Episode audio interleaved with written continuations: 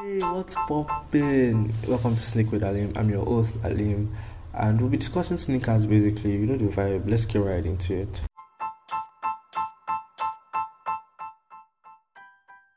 I think this is my first episode, so let's get right into what I have to share with you. So, today I'll be discussing with you two major topics. First off is sneaker terminologies. These are basically words used by people in sneaker world to communicate share ideas and opinion about sneakers. These are basically words used by people known as sneakerheads. So the first word I'll be sharing with you today is sneakerhead. Sneakerhead is basically a person who collects and trades sneakers and hobby and who typically has knowledge about the history of sneakers. This is somebody that has knowledge about the design of a sneaker, who designed the sneaker, what inspired the designer, what year a sneaker was released in, and what colorways it was released in. These are people that have knowledge about the moments that were tied to the release of varieties of sneakers. And they also have very good collection of sneakers also. Some of them are traders of sneakers. There are varieties of sneaker heads out there and um, the very popular ones are people like Liyari, DJ Khaled, DJ Clark Kent and a whole lot of people. Then the next word for today is goat basically GOAT. Yeah, that word is used to denote a sneaker that is better than anything that has come before it. This um is a word used to denote a sneaker that is like, okay, yes, this is this is like the greatest of all sneaker, and I feel like the sneaker that has brought me that vibe so far is the Adidas um Stan Smith. This is a sneaker that I'm like, okay, wow, who designed this sneaker? What inspired the designer? Because this is a sneaker that you can rock on anything and you still look nice and fly. The sneaker that gets you in that mode is what you feel like, okay, yes, this is the greatest of all time. Like, this is the greatest of all sneakers that you've seen.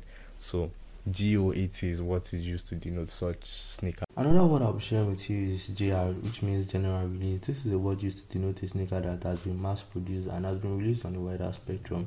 It's are the kind of sneakers that you can easily get your hands on and you don't have to go through so much stress to get your hands on them. These are the sneakers you can get off the shelf in retail shops, in boutiques an example of this kind of sneaker is the Nike Air Force One Low white on white, the OG colorway. This is a sneaker that, as far as you have your ninety dollars, you can get your hands on it. Another word I'll share with you is Hypebeast.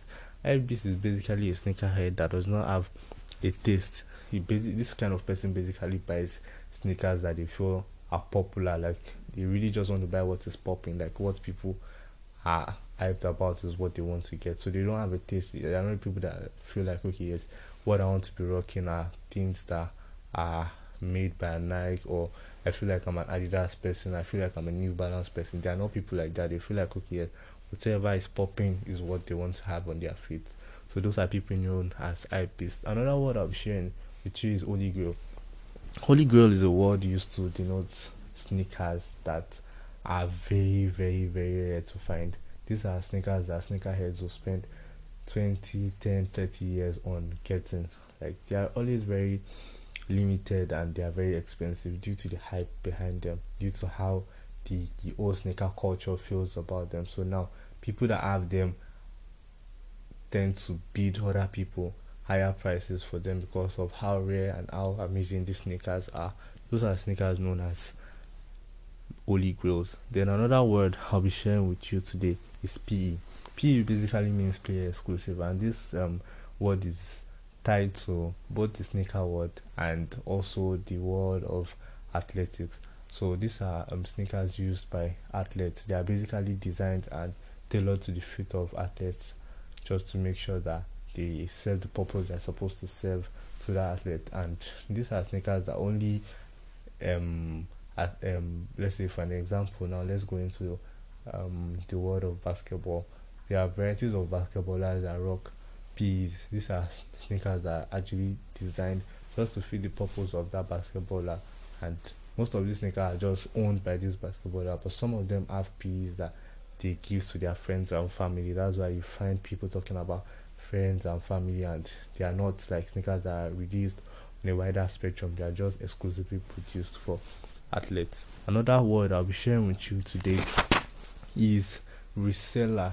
A reseller is basically somebody that buys sneakers when they feel like okay the price of these sneakers might shoot up over time or pump up over time. So they buy it, keep it, and when the price starts to push up, they tend to sell them. These are people that take sneakers as like a some sort of business for them, and these are um, people that you find on StockX, you find them on eBay trading and buying sneakers. Another word I'll be sharing with you, which is the last word, is retro. Retro is a sneaker that has been released before and is being re-released. You get they've released this sneaker before, but the fact that it is nice, it is beautiful, it is dope. They have to get them to release them again in such a way that people that couldn't cop them or couldn't get them the previous time that that particular sneaker dropped can now get them due to the fact that they have been released. So if you have any other word that you've heard or any other terminologies about sneakers that you've heard and you feel like okay you need me to give you insight about the meaning, please feel free to comment down below.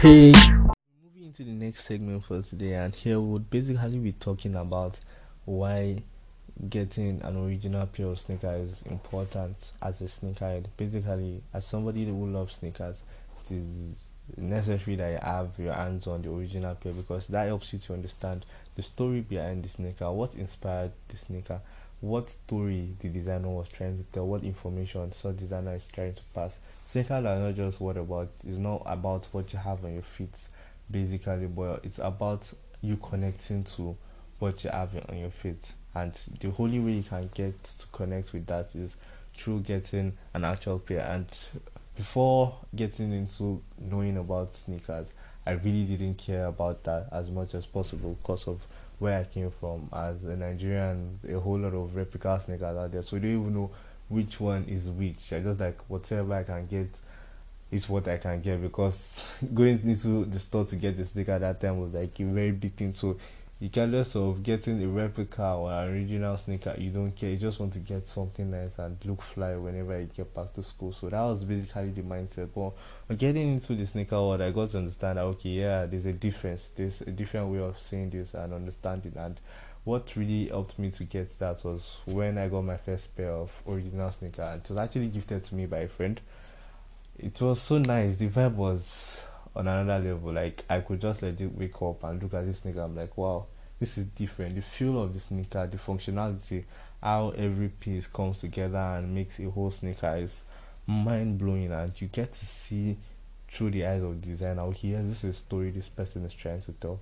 Fine, going into the sneaker world, sneakers are expensive, but as much as they're expensive, when you have your hands on something that you've always wanted, the joy that fills your heart is can't be explained honestly. it honestly can't be explained. So I feel like it is necessary to have our hands on original pairs of sneakers as much as we want to. Fine, you might have to save up, you might have to do this and that, but when you get your hands on one, the feeling is something that can't com- be compared. So um, I urge us to try as much as possible as sneakerheads, as people who love sneakers. Get an original pair. Try to familiarize yourself with it and understand what information a designer is trying to get. And definitely, getting an original pair of sneakers, you get to use it for long. You get to enjoy yourself because you look fly always. These are sneakers that when people see, they're like, "Oh wow, this is different." And the fact that people see you as a different person because your sneaker is your representation. When people see what you have on your feet, you already know what kind of person you are. You already know what it is that you feel and what you don't feel. So do well to get yourself a nice piece of sneakers. Um, I think this is the end of all what I would have to share with you today. Thanks for listening. And um, if you have any other story that resonates with you when you first got your first pair of sneakers, or even if there are later pairs of sneakers, please do well to share down in the comment section. If you've had a great time, do well to share, do well to comment down below, do well to like and subscribe. Once again, this is Sneak with Alim. Thanks for listening.